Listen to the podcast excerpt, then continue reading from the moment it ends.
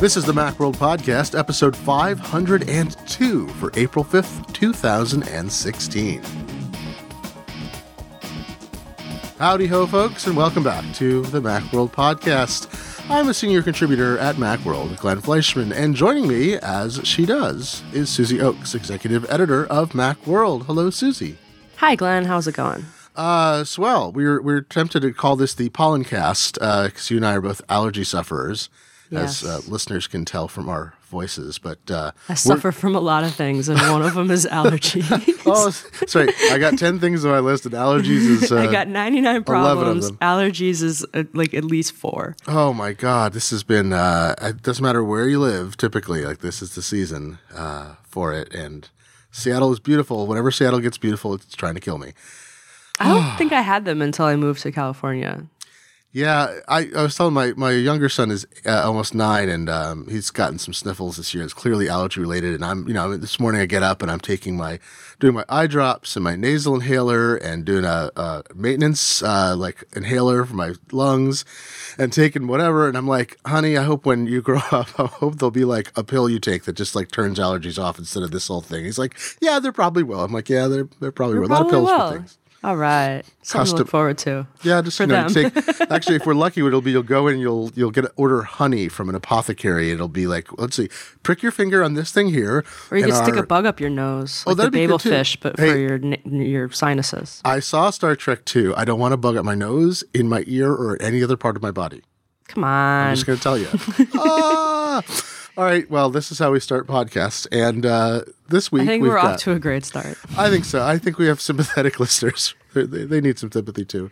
Sorry, folks. And uh, so this week we've got interviews with uh, iPad Pro users. We put out a call a few weeks ago for people who are using the iPad Pro uh, as a primary computer or machine, computing machine, or who had kind of converted a lot of their use over to it. And we got uh, from the people who responded, we were able to find uh, a plumber, a baker, a doctor. No, we were able to find um. Construction worker. No, we got actually the- a great the mix village people. of uh, people who turns out I'm, I use Twitter to find folks, and I, people I'm acquainted with is uh, a school administrator, an IT uh, independent IT and system admin uh, consultant who works with a bunch of companies, and an artist who does storyboarding and illustration.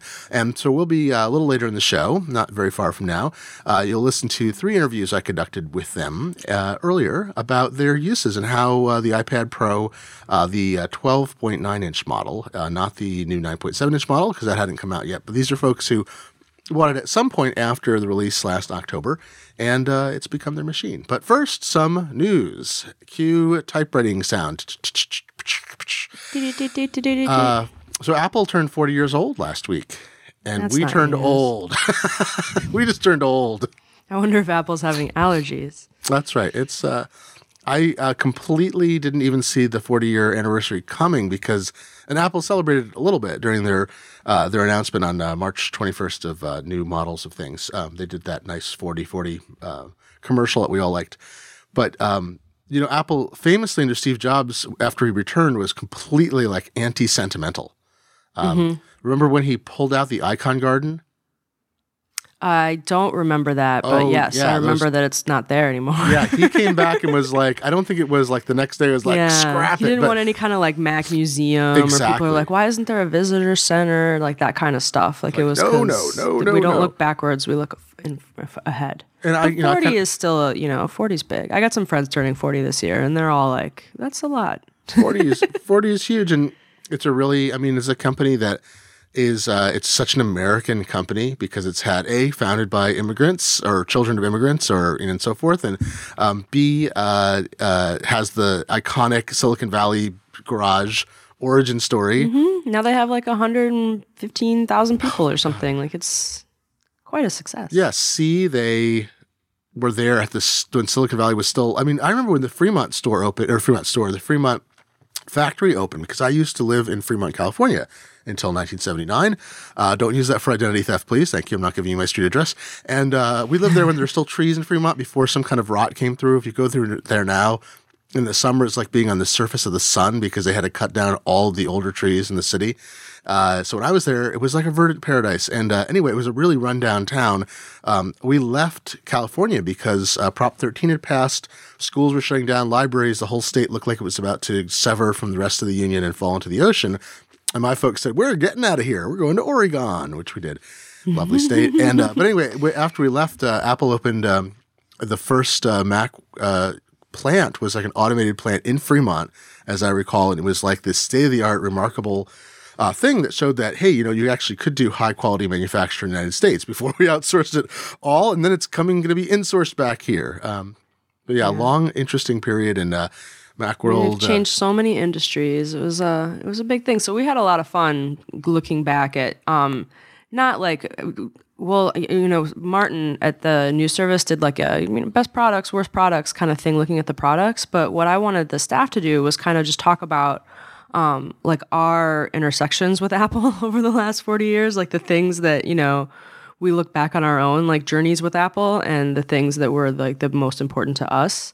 Kind of give it that personal touch. So we did a slideshow that's 40 slides, which is a lot of clicking, and I know that you're all mad at me for that, but um, I I think it came out really well. It's fun. It's fun. Well, it's also it's also personal. Is uh, this is the company? I mean, I wrote about uh, hearing when, when Steve Jobs died, and it's Oh, the I love that one. That was Well, a good one. thank you. I mean, you. that It's was the- sad, but that was a good slide. it's the weirdest thing though. It's like I never knew the man. I, I think I was within I vicinity either. of him. Like I think I walked by him once, but I never even talked. we were in the same room a bunch of times, but we never spoke. Yeah, and so I don't I don't know him. I certainly he didn't mean anything to me on a personal level, and he was a deeply private person. But I just I had such an emotional Me too. you know, and and so many people I know too because he was, you know, he was our avatar. He was the person who symbolized all that for good, for bad, whatever kind of person he was.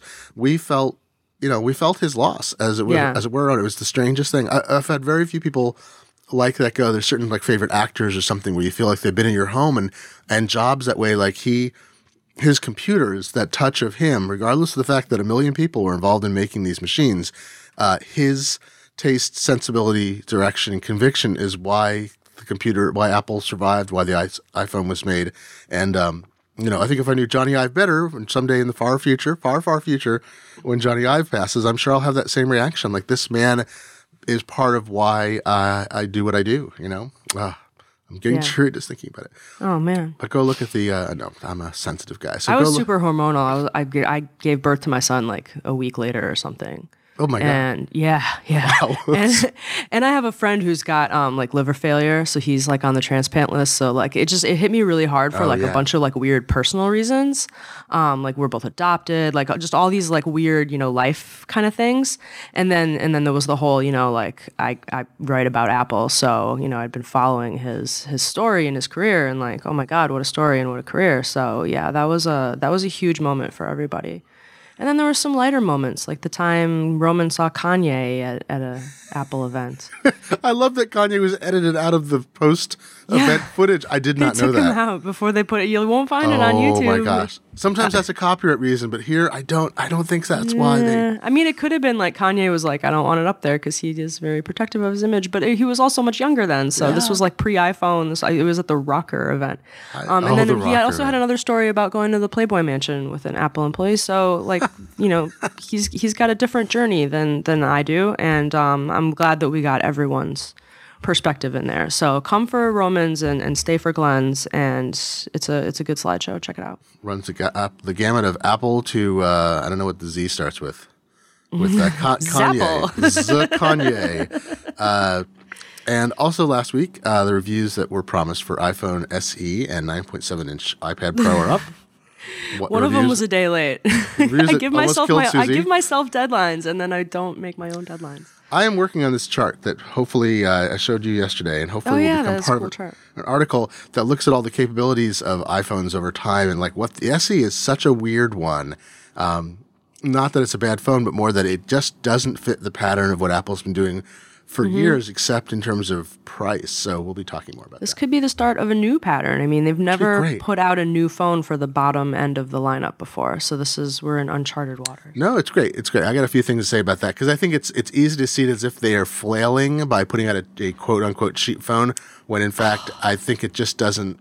It's like anti pattern. It's like it's such a different thing. I think I'm still getting my head around where, where it fits. But among other things, you know, they're shipping in India. I think is it today they're shipping the iPhone SE there now, a week after it shipped in the rest of the world. I'm sorry, in America rather, in some of the other uh, uh, Western European countries, and uh, this is a big thing. And I think it's being India is going to be like the new China. That's the new frontier for Yeah. a lot of tech companies. And the SE is a top of the line, not top of the line phone at the same time. It's got all the top of the line capabilities, but more or less. It is more or less a top of the line phone with a couple of exceptions in a smaller form factor at $250 less than the equivalent in a slightly larger form factor.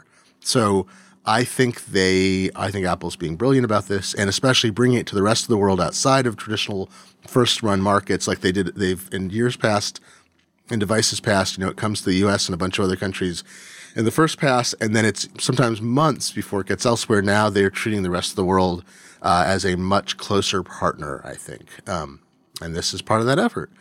Uh, let's see. So we only had a few other things we're going to talk about. So a bunch of encryption security news. We'll we'll zip through just so readers are aware of it. Uh, just just before we were taping this on a Tuesday, I uh, saw a Wired story come out that uh, was remarkable. It's the kind of story I wish I got. This is you know I'm not like a big uh, breaking investigative reporter. But this is my wheelhouse, and I read it like, oh, I know some of those people and things. But you know, you got to be you got to be knocking on doors in Silicon Valley every day to get that story. And uh, it's uh, it's not so much breaking news as like uh, uh, the WhatsApp group, which is a, now a division of uh, Facebook. Facebook, yeah. Right, people in America still don't know WhatsApp. I mean, when it, I started uh, seeing it mentioned a lot a few years ago, I am, you know, a very U.S. centric person. I don't travel. I've almost never traveled outside America. I have some contacts in other countries, but I started seeing usage numbers because people would link list uh, instant messaging services by popularity, and it was like, all right, this is astonishing. This is the the usage is so many orders of magnitude above anything else uh, like it. And, uh, Huge. Yeah, and it's right. And so it's it's in China and Korea, South Korea, and uh, a lot of Asian countries, a lot of developing nations, um, because it bypasses SMS charges, just like iMessage, but it interoperates across platforms. So any platform you have that runs WhatsApp, you're part of the system. It's proprietary to itself, uh, but it has massive, massive usage. A couple years ago, they added uh, security for a particular Android uh, release. You got this very, very high level uh, end-to-end encryption that was rated seven uh, check marks by EFF, seven out of seven. And I think iMessage gets five check marks on that scale. Um, and uh, they said we'll eventually be rolling this out elsewhere. And I kind of was listening, listening. Well, today's announcement is essentially a billion users of WhatsApp now have strong, uh, untappable end-to-end encryption across every service that WhatsApp offers, which is uh, actually much bigger than what Apple has done. That's a lot of Yeah. people. And it's not even scale. There might be like 700 million people who have access to iMessage. This is a billion active users, uh, not like a billion people with iPhones, right? and it's just on by default now. Yeah, You it's a thing. in. Yeah, you can't, and it's also the way they set it up is they don't have access. It's kind of like iMessage, but even more so because WhatsApp makes uh, a little more information ap- uh, available to outsiders. That's actually the key is that you need to be able to do certain kinds of auditing. And I don't have all the details uh, now, but it's based on TextSecure, which comes out of uh, Open Whisper Systems, which is run by the wonderfully named Moxie Marlinspike uh, not his real name. We don't know what his real name is. That's okay.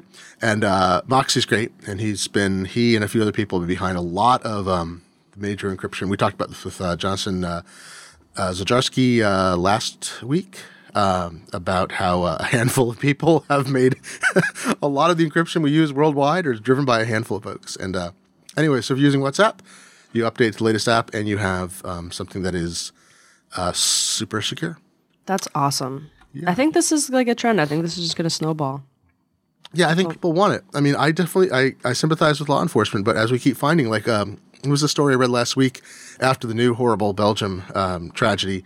Uh, th- th- that how horribly organized the Belgian security services are, are. That's a whole other issue. But it said, oh yeah, someone was using uh, some kind of encryption system, and the password was written on a piece of paper in their wallet.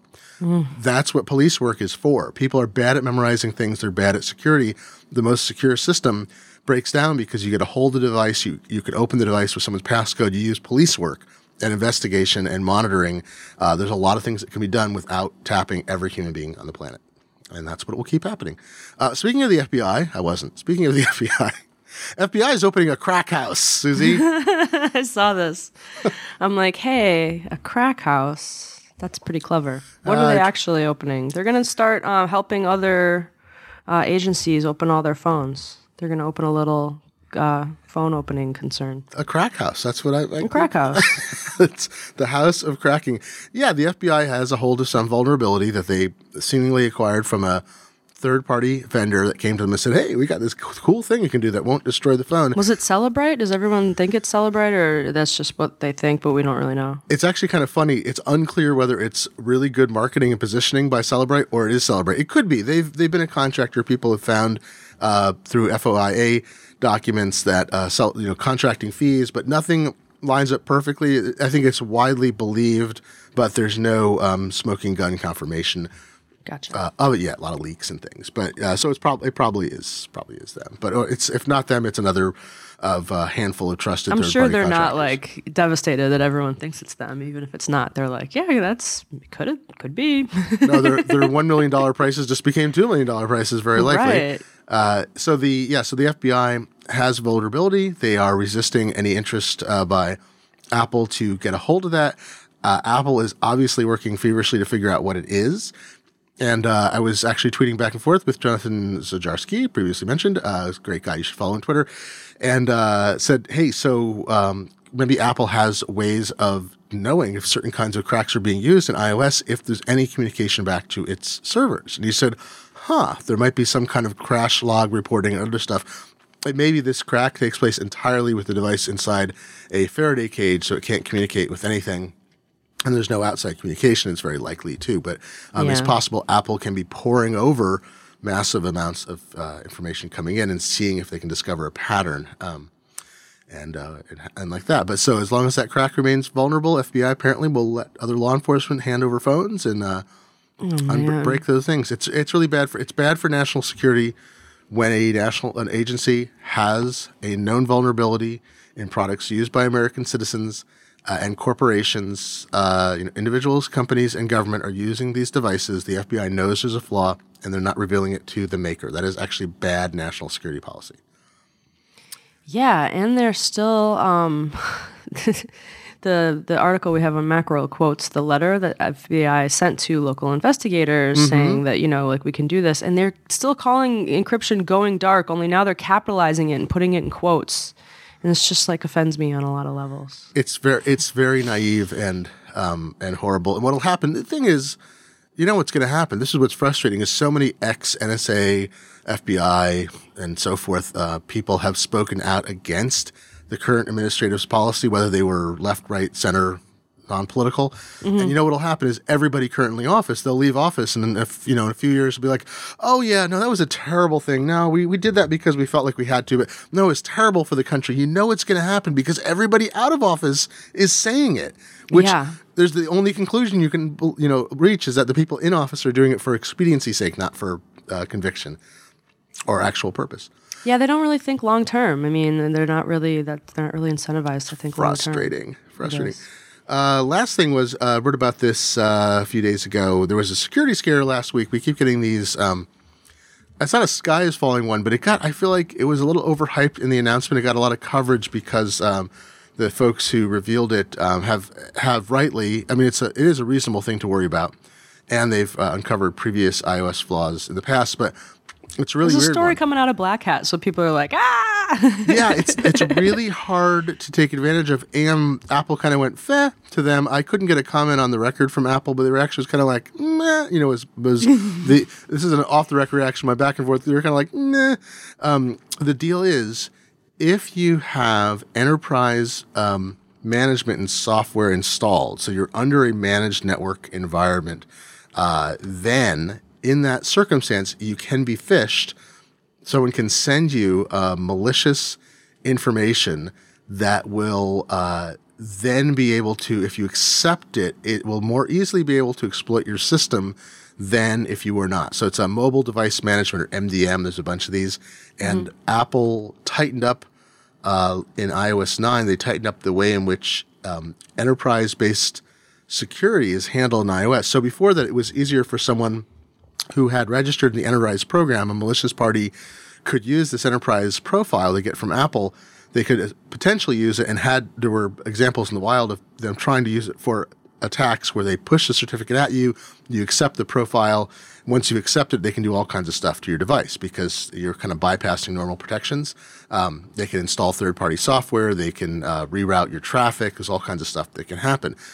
Apple tightened that up, except if you're in an MDM system, you can, uh, some of those protections are lessened if someone then is phished. So you get an SMS with a link says, hey, here's the new profile, or you get email and you click it. You still have to take action then you have to accept it, but there's fewer steps to warn you about things that are going wrong or check. And so the, in, in that case, um, so Apple's response to uh, a number of sources, I couldn't get the statement out of them, was more or less like, you know, this is a phishing attack. We warn about phishing attacks. Phishing attacks are can always be dangerous and have to be educated against. And we're really not going to change what we're doing here because this is not a flaw in the system. It's just another, you know, it's a way that people are exploited, and you know that's that's sort of the statement there. Yeah, it wasn't really something that it sounded like would happen to a lot of people. It's a fraction, yeah, a fraction of iOS users are in an MDM environment, and those that are, then you have to target those people with you know relatively tailored information so it yeah. could be used um, like spear phishing is a thing where you send somebody, you're trying to get into other systems someplace. So you send someone email with a malicious payload, and that payload lets you, you know, say get into a content management system at Reuters or something like that. Uh, even though that's not what you're attacking, you're attacking someone's system to monitor the tra- traffic, get a password. So it's got some potential, but I, I don't know. I think it's um, it's less likely. Uh, well, we're going to get on to these interviews in just a second, but uh, also wanted to um, point out we did have a little fun last week. Had a uh, radio play written by David J. Loehr. That was amazing. Uh, and uh, he writes the Incomparable Radio Theater scripts uh, for us over on the Incomparable podcast network that we have a lot of fun with, where I get to play Nik- Nikola Tesla, is my recurring role over there It fictionalized Nikola Tesla, not the real one. We're not trying to be historical. And uh, so we talked. It's your own little Hamilton. We thought it'd be yeah, exactly. It's. I got my little. That's right. I am not throwing away my zap, my my bolt. Do you uh, rap as Nikola Tesla? No singing yet so oh. far. So far, we're talking. Musical would be great. We you can run with that, David. Go ahead. We need a musical. Uh, but so you can find at theincomparable.com. You can find David's other theatrical offerings, which involve a lot of Mac adjacent people, Apple and Mac adjacent technology writers. Strangely, we're also all great hams, and you will find people you may know there, like Jason Snell, Ryan Caldwell, and Dan Moren. Uh, but uh, so we have a little radio play, episode 501A, footnote asterisk. Uh, you can find that at macworld.com and listen to our little jaunt. Um, and so let's go on to uh, the interviews. Okay. Joining me now is Chip Sudderth, who is a school administrator by day and the host of Two Minute Time Lord and the co host of the audio guide to Babylon 5 by night, a podcaster, but someone who also roams the halls of academe. Chip, thanks for joining us. You're welcome, Glenn. Thanks a lot. It's a pleasure to have you, and uh, wanted to talk to you about your your love of the iPad Pro, and and we're talking after the 9.7 inch iPad Pro has been introduced. So you've been using the big one, uh, and have now. How long have you been using it? Uh, a number of months right now, and I tell you, it didn't take long for me to suddenly start feeling like it was the proper dimension of an iPad, and that all of the other ones, even the 9.7 inch one, were just itty bitty like proto iPads. for it, it's really odd and stupid for me to say this, but the iPad Pro feels like a real the real deal. Oh, that's interesting. You know, when I, I could never figure out, even uh, when I was at the introductory event for the first iPad, I thought, this is great, but I don't know how people are going to use it. And I felt like Apple wasn't sure either. And absolutely stuff developed and was released, but it was kind of fit in different worlds. And I feel like when I, everything I heard about the iPad Pro was like, this is the apotheosis of the iPad, as you say. It's like it's turned into a thing that makes sense because there's there's lots of stories you can tell about it. What's your story where it fits in for the kind of work that you spend most of your time on it? Well, as, as you said, I work in school district administration. I'm uh, in public information and uh, assistant to the superintendent of my school district. And one of the things about um, K 12 education these days is there's not a whole lot of money and there's not a whole lot of call for, um, you know, Slack and other um, intranet t- heavy, heavy internal communication types of things. We're still a very document oriented business. And the beauty, the the single most wonderful thing about that gigantic iPad Pro is being able because we're so document oriented, being able to read Word documents, being able to read PDFs comfortably and to annotate them easily with the with the Apple Pencil and things like that. The larger iPad Pro is so much better for that function than the um, than the standard iPad Air and now the 9.7 inch iPad Pro. Um, in this case, bigger is better, particularly because that you're dealing with a combination of old technology and old paper document mentality at the same time that you're uh, trying to collaborate with people. Well, you're often working on stuff that is essentially an eight and a half by eleven sheet that you can now look at at hundred percent of size. Absolutely. Yeah, that's fascinating. Uh, absolutely. It's it's it's a simple thing, but it is the thing that makes the iPad Pro marvelous for me. Um, and I, as soon as I got the Pro, I handed down my um, iPad Air One to my 14 year old son. Every once in a while, I will pick it up, and it feels weird. And I think I would have that same reaction to the um, to the iPad Pro, no matter the fact that it's got the the higher levels of functionality, it is essentially equivalent to its bigger brother. Um, I'd still feel a little awkward about it. That's purely idiosyncratic, and I think that as the iPads along the line keep developing, we're just going to get to this world where people are just going to pick the iPad that is the most convenient and appropriate size for them, just as we have with iPhones. Well, they're making it easier too, right? They're filling in the in that uh, their gaps there, and the I mean, the iPad Mini has always been a kind of different sort of thing. Like it is much more, I want to say, of a consumption device. I sort of hate to say that because that's always the misnomer because people find ways to create on it. But I felt like the size, because it was bigger than a phone, and it doesn't have a phone network on it, even though you could use Skype, and it's smaller than an iPad, which uh, iPad Air in the original format, it felt like it was some other kind of thing. But then now that they have the niche filling in, it's like the iPad Mini is pretty powerful.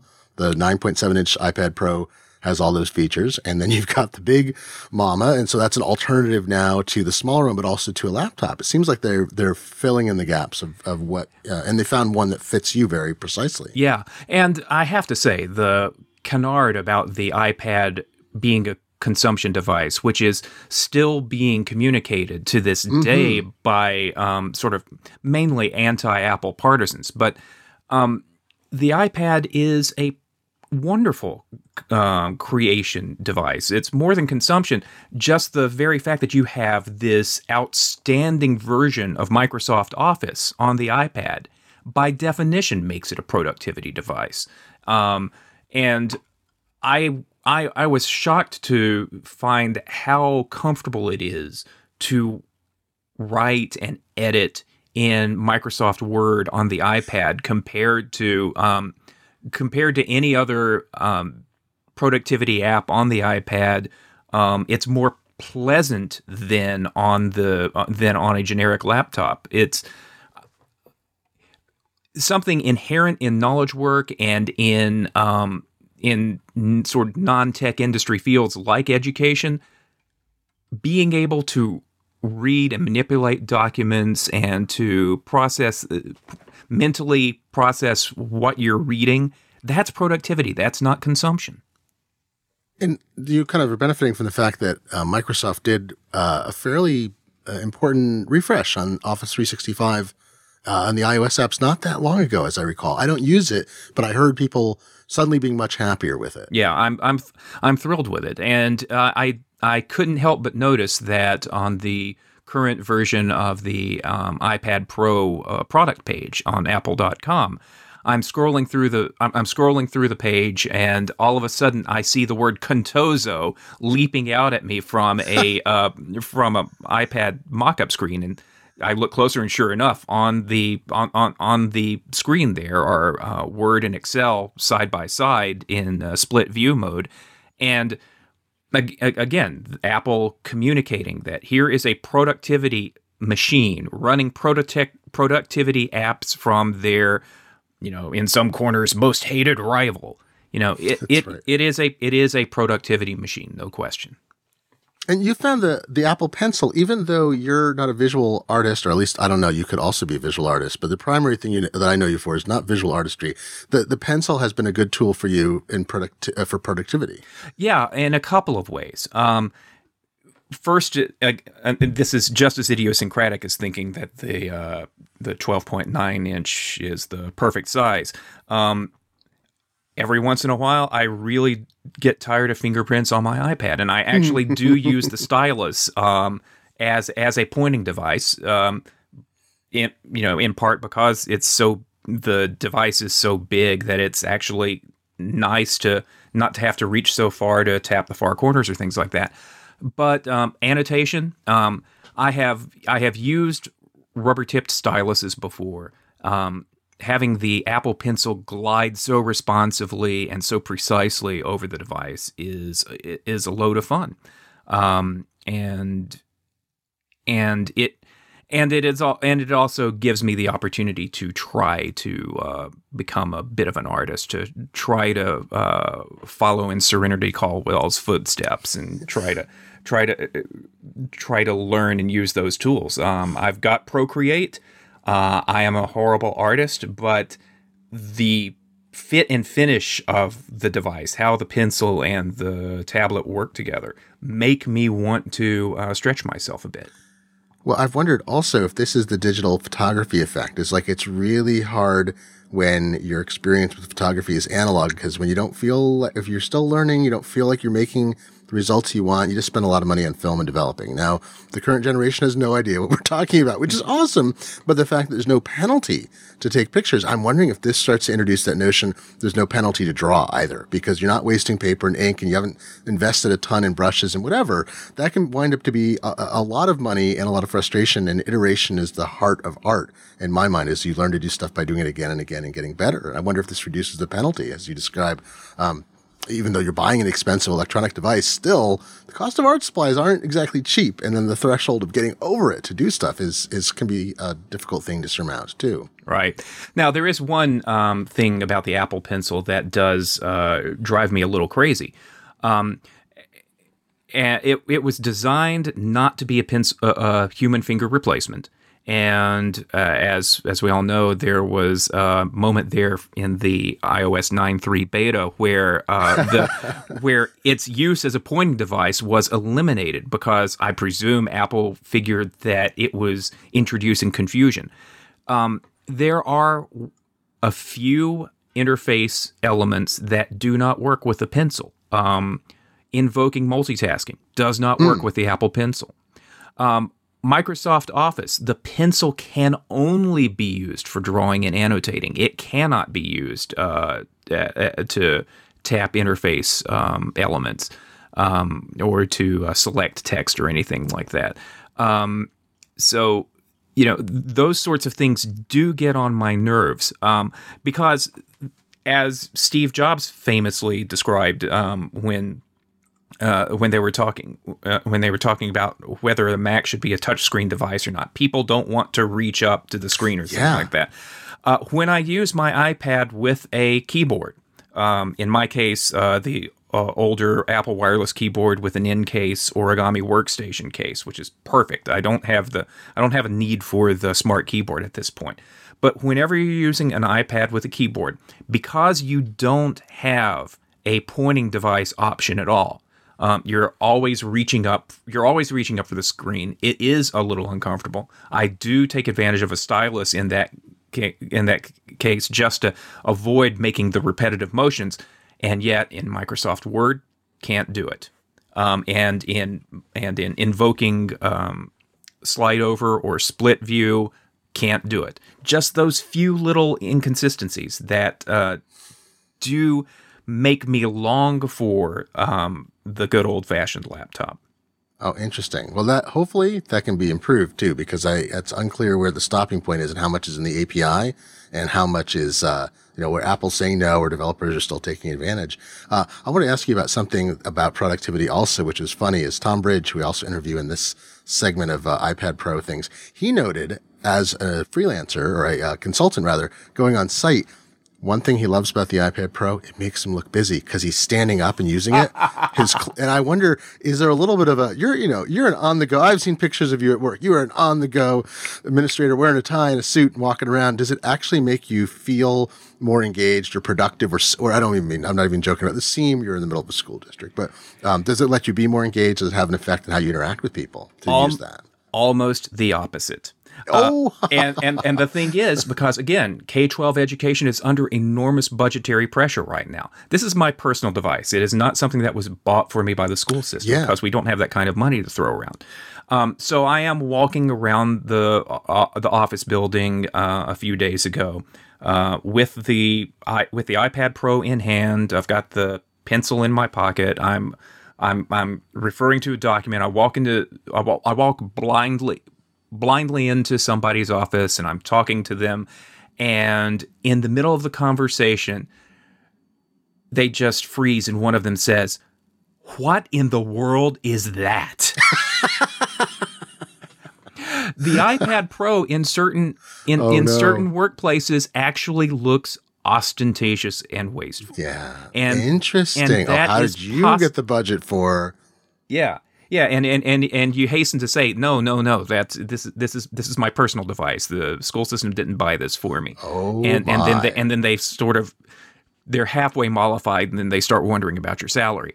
Um, and this may be wow. actually the hidden the the hidden genius of the 9.7 inch iPad Pro. Mm-hmm. Um, the iPad, the bigger one, is it's great for digital creation. It is great for document reading and things like that. But as thin as it is and as light as it is given its size, it does call a bit of attention to itself. That is so funny. Uh, let me ask you one last thing. Talk briefly about uh, at the outset. Is you're a podcaster like myself, mm-hmm. and uh, we've been on many podcasts together. I think I've been on more with your wife, as it turns out. Uh, but we we can change that over time. And uh, the uh, question I have is, our colleague Jason Snell has already tested out plugging in mics that required power through the Lightning connector, the powered Lightning connector that's available now, or powered USB Lightning connector. is that something? Will that affect how? How you podcast. I know you got it set up at home that you're using right now, but uh, does that uh, is that something you look forward to being able to use and try out? Are you waiting for software to to match up with your needs? I think I am almost there. Um, the fact that you can't record multiple streams of audio um, yes. in the uh, on the iPad is still something of a deal breaker. However, everything else is coming in place so well that it may make much more sense for me to take an i to take my iPad and my iPhone to run Skype on the phone and to record locally on the iPad or vice versa, rather than lug around a laptop with me. I own a I own a late 2008 MacBook Pro, the 15 inch mm-hmm. one that I grabbed refurbed in a panic because I was afraid that it, with Apple canceling the Express card slot that I'd be left behind uh, with an, an, unexpandable laptop, which is really funny because Express cards really did turn out to be kind of useless.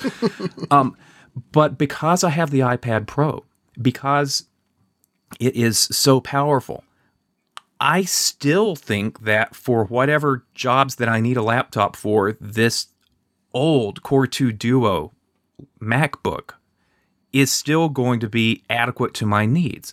So, why travel around lugging that thing with me when there's a chance that this lighter, slimmer, powerful iPad Pro will be able to do all the work that I need to do?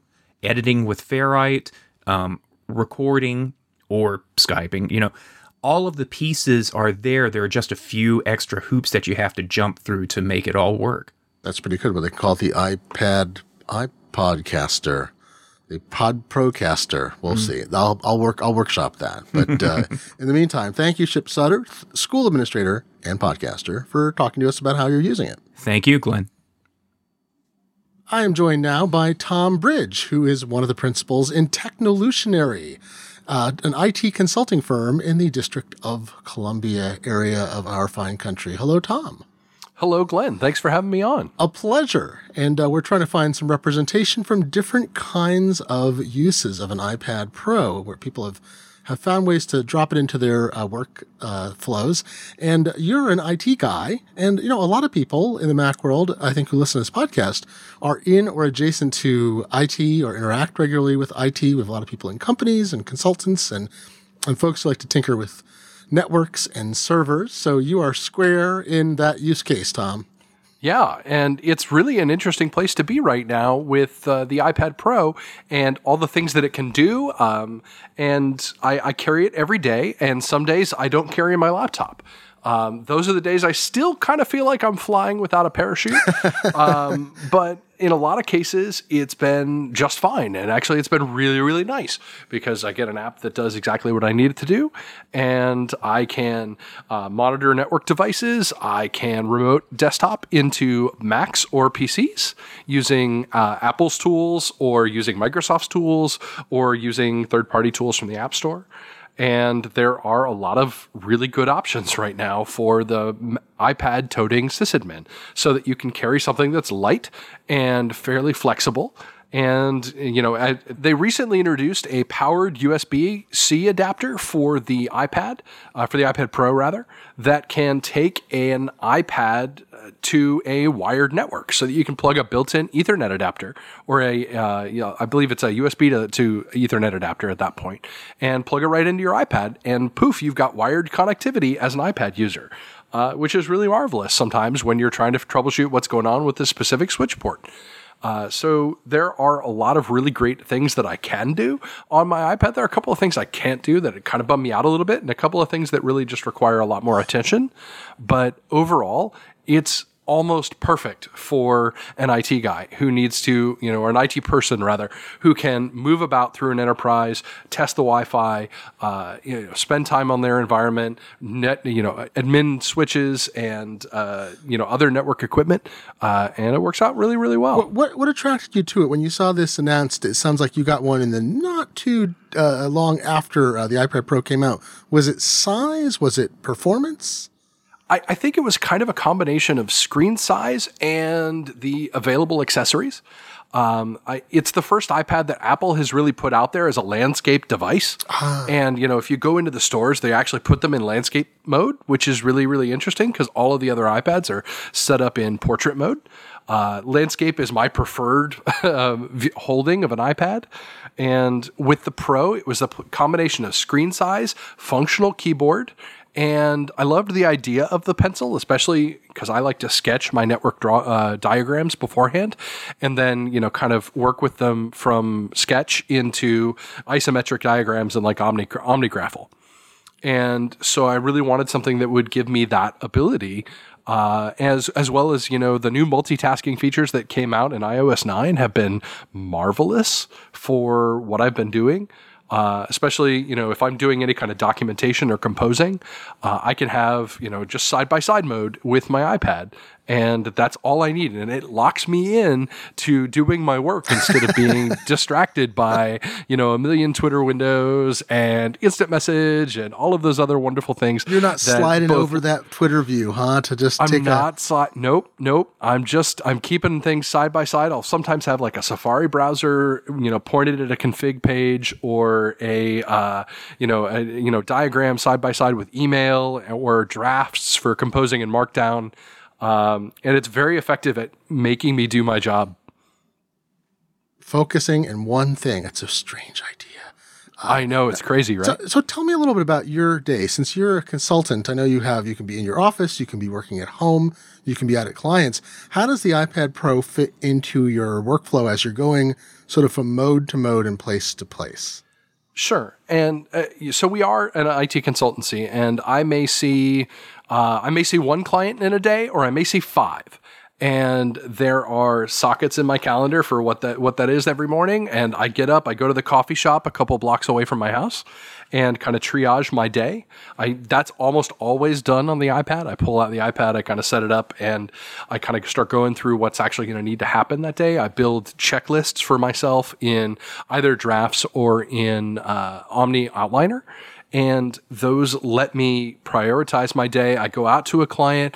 I will be dealing with an issue at desk side, often with uh, with a user who's having a specific problem, or I'll be set up someplace and accessing network resources to uh, solve problems, add new equipment, uh, build new workflows for clients. And a lot of that, you know, if, if I'm working on site for a client, I'm doing that at their servers or I'm doing that at their desktop machines. And for that, I use screens a lot on my iPad Pro.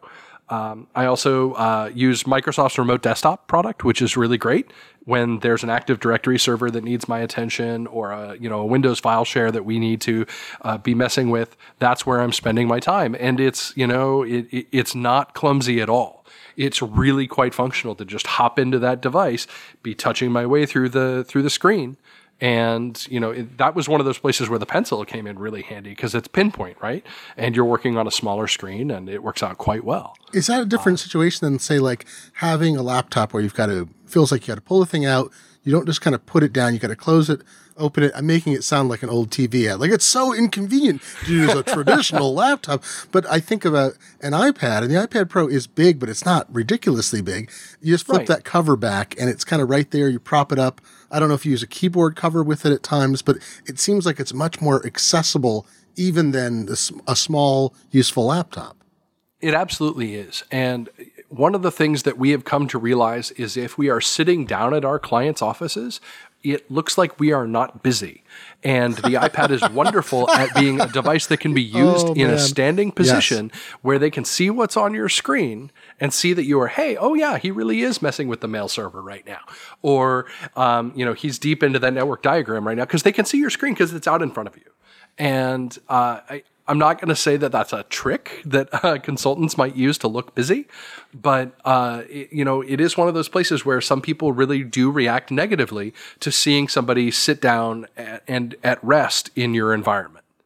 So, uh, you know, since we do are an hourly consultancy, you, you pay by the hour, uh, then it re- it's really important for your clients to think they're getting value, um, even when you could be doing the same thing sitting down and be much, you know, as much as as effective otherwise. So uh, it's it's not a trick, but it's certainly a technique for looking, uh, making your client think you're busy. I, I have a friend who suspects he was let go from a temp position because it looked like he was looking at Dilbert cartoons all the time.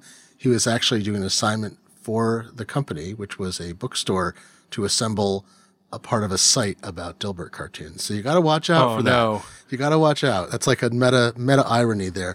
Now, uh, speaking of Dilbert, there are things you can't do that uh, you'd like to with the iPad Pro. Some of these are software packages that aren't yet available. You may tell me a few that you're using that you find particularly useful in the IT uh, side. And we talked about OmniGraffle and a few others. But so there's there's software you can use now. There's software you may be waiting for, you think might come. But then there's some things that uh, iOS simply can't do right now. Can you tell me about those different buckets? Sure. And the, first, I want to talk about the things that it just can't do right now. And a lot of my job is messing with Wi Fi networks and making them work better because that's a huge part of any IT consultant's life right now is that, oh, the Wi Fi doesn't work so great over here, or we can't get signal here, or I've got full bars, but I'm not got a very good connection. Uh, these are all the banes of our existence, right? Uh, there are tools that I get to use on the Mac that back up against Apple's core WLAN framework on the Mac. And, uh, you know, they're incredibly useful tools like Wi Fi Explorer by Adrian Granados and, you know, uh, Wi Fi Signal, which is another menu bar item, as well as packet capture utilities and stuff like that. That I need a laptop for because uh, there just isn't an equivalent object on the iPhone or on the iOS side. Core WLAN doesn't expose the same data to the iPhone to the iOS environment that it does on the Mac. And so if I'm doing Wi-Fi survey, I have to use my laptop. If I'm doing network troubleshooting, I have to use my laptop. Those just are, are tools that you can't make for iOS yet. And I'm really hoping that that changes in the long run. Uh, I miss that a lot. Uh, and it's not that I don't love using my my MacBook for that. It's just it's heavy compared to the iPad the iPad Pro. I have a MacBook 15 or MacBook Pro 15 inch, and it weighs about you know what four pounds give or take. I could do something in a pound and a half otherwise. so. I know it seems so I- heavy now, but by comparison, like the amount of power you get out of it, it's just more convenient, especially if you're traveling, especially if you want that one-handed handed ease. Uh, so you get around this. You got a few techniques for getting around this, right? Because there's ways Sure. that uh, you're still getting what you need out of it, even if you can't run it natively. Right. And in a lot of cases, if I've got tools that don't exist on the Mac, or on, excuse me, uh, if I've got tools that don't exist on the iPad, I can cheat a little bit and I can use screens and go back into a Mac and begin to manipulate the data directly that way uh, through a VNC connection. And that will work out in, you know, 95% of the cases. And sometimes I just, you know, I need to buckle down, go back, get my laptop, pull it out, do the work. Uh, but most of our clients have a server on site of some kind. Uh, whether or not it's actually, you know, doing the work that we would traditionally associate with server is another story entirely because there are a lot of uses for a server that aren't the traditional, oh, let's put our files there. And that's a lot of what we focus on in our practice. Uh, caching service, um, you know, software distribution across local networks, that kind of stuff. And that's all stuff that we, you know, I don't have a version of MunkiAdmin that runs on the iPad yet. And so I do have to remote in to the server to take a look at what's the latest update for Firefox. Has it been added to the production catalog yet? Is it on the site default manifest yet? And so we have to actually do that kind of upgrade, update work on the uh, Mac. What's your preferred uh, VNC client? I'm a screens guy from Edovia, and I want to say it's like fifteen dollars, give or take, and stores everything I need it to do. Will find devices on the network using Bonjour, which is really, really convenient when you can't remember the IP address just off the top of your head. As long as you're on the right subnet, there it is. And uh, what? Tell me, like, let's say four favorite software packages besides OmniGraffle, which we've heard about, that you use for on the IT side, or or are there four different packages that you wind up using? Oh yeah, I I'd say that there are definitely many many apps that I spend my time in. I spend my time in drafts because that's where I write my documentation. I write it in Markdown and then kind of make the transfer into Word from there. Uh, through the you know the it's got many different options for export that I really really love and it's cloud focused. So on my phone, I've got the exact same draft that I was working on on my on my uh, iPad. So that's really tremendous. Uh, I also spend time in Microsoft Remote Desktop if I need to spend time on the Windows side. I also use the Office suite. So if I'm writing a proposal for a client, I'm doing that in Microsoft Word and it syncs back to my Dropbox so I can you know edit those files make a make a change or two turn it into a pdf and email a client a proposal all just right out on my ipad pro and I love that. It's marvelous. We just have our template file. We go make the edits to the templates, write out the documentation for the proposal that's necessary that, that creates the solution that we're selling to the client. And then poof, it's a PDF. Poof, it's in an email. then I get a signed PDF back in, in a lot of cases, sometimes done right on an iPad. And then we're in business. And there wasn't a Mac involved at all. What other uh, anything else that you that you particularly highlight that you use, you like, you want to recommend? He says, grabbing his iPad out of his bag. That's the best way to do it. I can't remember. This is the thing about a device that disappears when you use it. Do you, I don't remember all the apps I use because I just use them. And if you ask me the name of some of them, unless I'm, you know, really thinking about it, I might have to be consulting that list too. Sure. Yeah, I, I spend a lot of time in PDF Pen when I'm doing PDF markup. So if I get a proposal from or a contract from a client, I can do markup right in PDF Pen and send it back and say, okay, this is what really doesn't work for me, and this is what does work for me, and let's compromise on these couple of things. I spend a lot of time in Slack because I get a lot of notifications for our business through there. If we have downtime events, it hits our Slack channel. If I get a new ticket from Watchman Monitoring, it comes into our Slack channel. And all of that happens right there in my client for the iPad. Uh, I really love the s- version of the Slack client that runs on the iPad because it gives you literally the entire interface of Slack. Yes. As opposed to the iPhone or the iPad, which gives you like 90% of the interface. Yes. So color me six kinds of excited there. I also use QuickBooks Online, and there's a QuickBooks Online uh, client for the iPad as well, so I can you know tell you, hey, did somebody pay or pay their bill this week? Oh no, they didn't. Oh gosh, that's really a shame, and I can actually present them with a new copy of a statement while I'm standing in their office. Print it wirelessly using AirPrint to their printer. Exactly. So Or, that or the PDF. just leave it over there and and see it. Make sure that somebody finds it.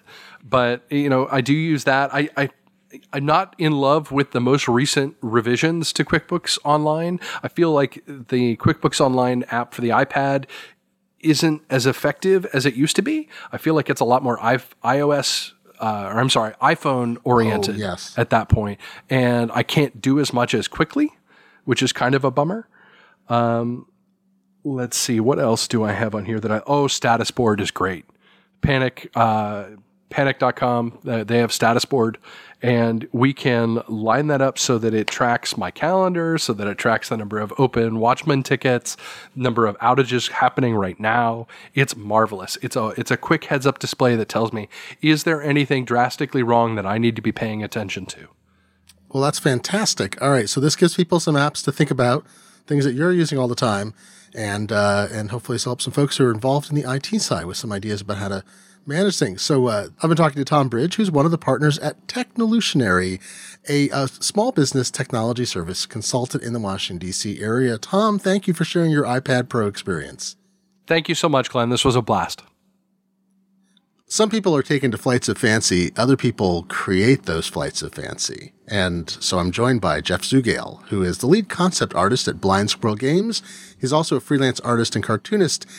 And some of what he likes to draw, oh, I, I love so much spaceships, big fancy cars, cool stuff. Jeff, thanks, thanks for joining us. Oh, thank you. And uh, I'm really not all that fancy, so Oh, I think it's, I don't know. I like, I like zeppelins and spaceships and Zeppelins and spaceships are cool, yeah. It's pretty fun. And so you've uh, you've joined us because you are an iPad Pro user, and I've had a hard time finding uh, illustrators and cartoonists who have shifted over yet. And um, one thing I know is there is a price tag attached to if you get the full setup and you get the, the pencil and you get the iPad Pro with what you need, the amount of storage, and everything else. It's not a cheap investment. A lot of people already have a lot of money you know, sunk into their systems. It, it is uh, one thousand one hundred ninety-eight dollars and you know some odd cents. Yeah, uh, I had to do. it. Uh, I actually was forced to get an iPad Pro because my iPad Air died. Uh, first Apple device I've ever had that just completely Oh, died on me. Yeah, uh, I and I you know nothing wrong with it. Uh, no, nothing wrong with it up to the point where it died. So. But uh, yeah, and I was working on that using uh, not using the Apple Pencil because it didn't work, it didn't exist. But uh, yeah, I had to get an iPad Pro, and I just said, well, okay, I'll get the I'll get the whole thing, and I did, and uh, I think it's awesome. I love it. So we we talk about workflows with um, you know anything that you're doing. It requires a change if you're doing things routinely. And I would think uh, for an illustrator, you've probably got a method that you're accustomed to using. Uh, I mean, everyone that I know in the business seems to. There's some kind of Wacom tablet they have. There's a Cintiq model, and some people uh, like the ones that have a screen on them, and some like the ones where you're looking up. And uh, just seen lots of different approaches. But how how much of a transition was it for you to to go from what you were used to doing to dropping into the iPad Pro and new apps and new approaches? Uh, in terms of the hardware itself, uh, I have a Cintiq. I have an Intuos tablet. I've used Wacom stuff since 1991, I Oh, think. my. So, so yeah, a long time. Um, and uh, it wasn't really a big jump t- for me to go from the Cintiq to the iPad. Um, when I went to do that, I actually got the Wacom uh, Intuos uh, Creative Stylus for the iPad, the first one that they had, not the second one, and uh, you know just adapted to that. So in in that sense, in the moving my hand around sense, it really wasn't that big of a change. In terms of the tools that are available to you, did you feel uh, is there a lack there still, or were you able to to latch on to things that worked right away um, with the way that you want to work? Well, I y- you do have to change the way you uh, approach your artwork. If you've been doing everything in Photoshop for 15 years, Uh, some of the apps, uh, when I started it before I was using the iPad Pro, uh, the iPad Air doesn't have as much RAM. It's not as fast. Uh, so some of the apps weren't capable of even doing images with many layers or at large sizes that you can do uh, for the kind of pro work that I do. Um, but the iPad Pro does. Uh, really, the the app that I've been using pretty much exclusively, uh, although that may change, uh, is Procreate, and I think that's what everybody's kind of latching onto. Uh, it's a really great painting app. Uh, not as good for technical sorts of art, but I've been using it now for oh geez, I guess it's got to be three years because I worked I worked using it on our comic, our web comic, uh, not invented here, uh, for a year and a half at least. And it gives you the kinds of controls that you that you want. There's enough flexibility. I mean, you mentioned you're distinguishing between, uh, I guess, di- different kinds of drawing styles, and I know that some of the stuff you do is quite. Um, you're saying technical, Right. Uh, Some it's quite a lot stuff is detail. technical and some stuff is cartooning, which is, you know, ink lines and flat colors and stuff like that. And then other stuff I do is more photographic sort of painting, you know, where I'm dumping in textures and I'm drawing weird spaceships and stuff like that. Um, the workflow changed. Uh, the workflow for me just changed in the sense of uh, I had to be able to figure I, had to figure out how to do those things in Procreate. It's pretty similar, but it's not exactly the same. Uh, the layer structure is a little different. The uh, the brushes are a little different. The brush engine is a little different. It wasn't terrible to figure all that stuff out, but it did take time. Are you happy with the the sensitivity of the pencil and and how uh, Procreate's able to interact with that?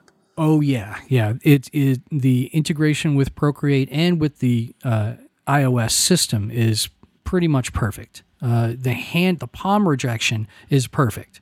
There is no other device that does palm rejection. I was going to ask about it because it's not a new idea, but I'd heard No. so many good things about it. I couldn't tell how much to differentiate between Apple's marketing there and the reality. It sounded like it was really good. It's perfect.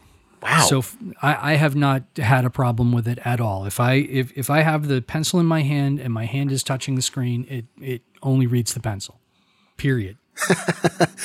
Is there an advantage you found to working in this way? I mean, is this a, well, now I don't ever have to go back, and not a criticism of, of Wacom, but I never have to go back there because this is actually a superior method? Is it just a parallel method to what you're working on, and, and now you have the tools, so you're using it?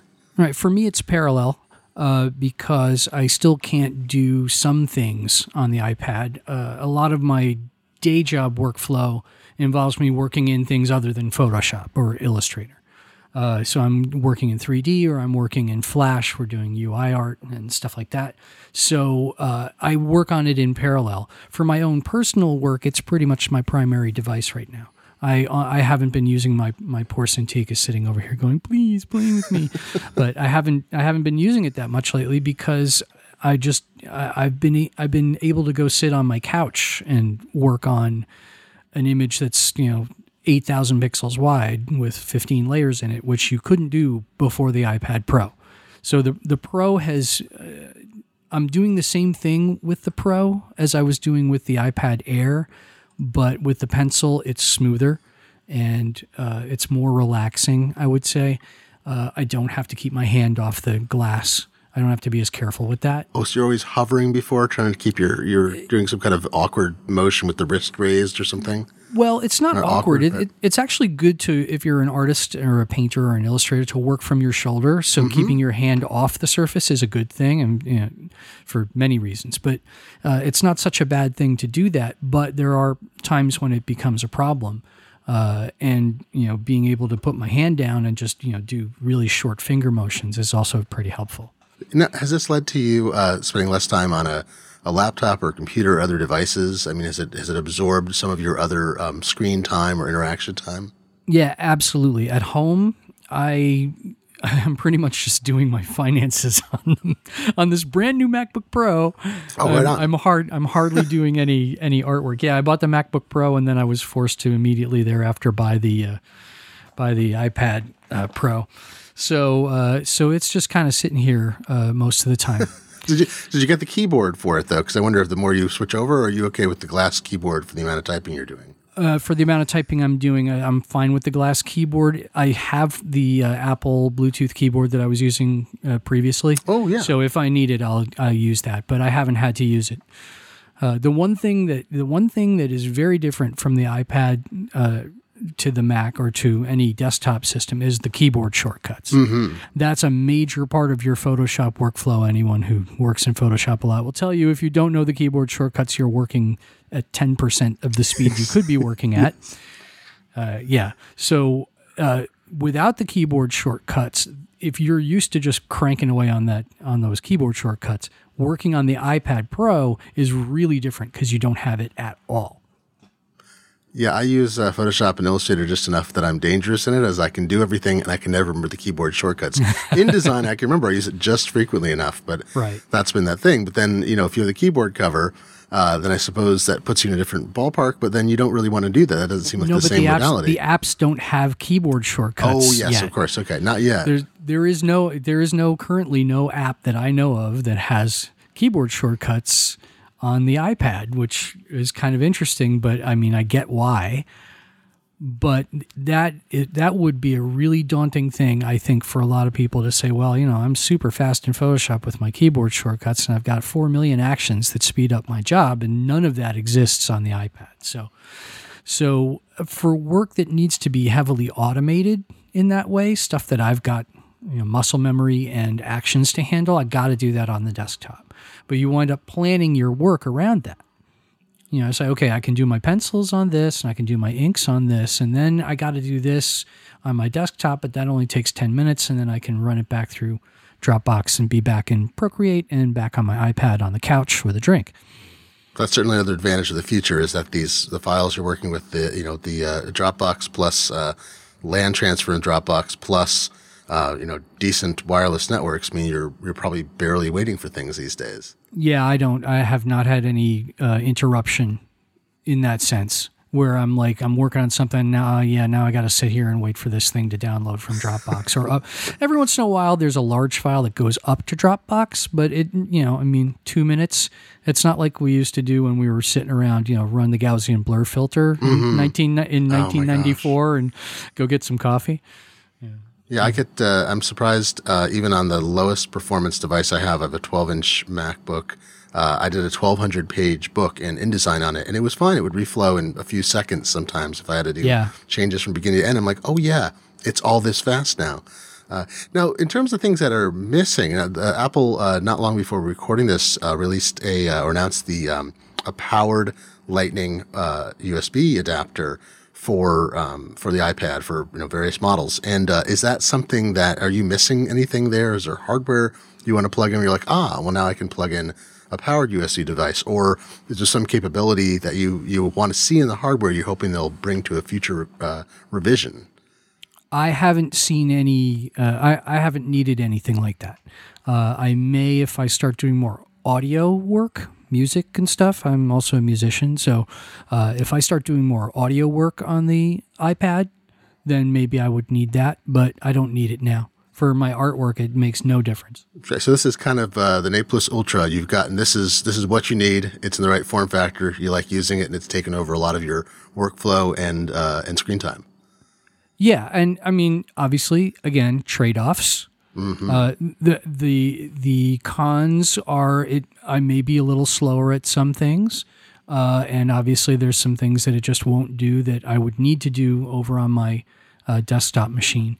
Uh, the pros are I get to hang out with my wife a lot more. I that's understand that's that. that's kind of the big pro is that in, instead of being here in my office where I'm right now recording because you know that's where the gear is, um, I can go lie down in our bed while my wife is reading a book or something, and I can do my work there.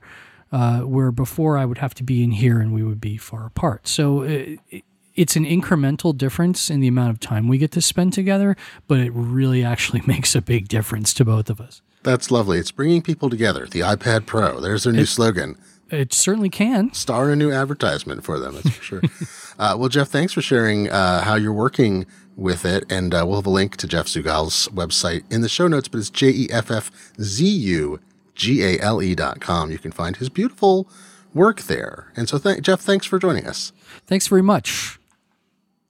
that was great, and I really appreciate everyone taking their time. So thanks again to Chip Sudderth, Tom Bridge, and Jeff Zugale for taking their time to talk about how they found the iPad Pro useful to them. You know, I think I mentioned this already in a couple times in these interviews, but I love uh, uh, Tom Bridge is talking about how walking around holding an iPad Pro in his hand, it's as effective as a laptop, but because he's holding it, it looks to clients like he's working. When he's sitting down at a laptop not working, I'm you just you just heard him describe it, but I just I'm still cracking up about it a week or so after I did the interview where I'm just like, oh yeah, yeah.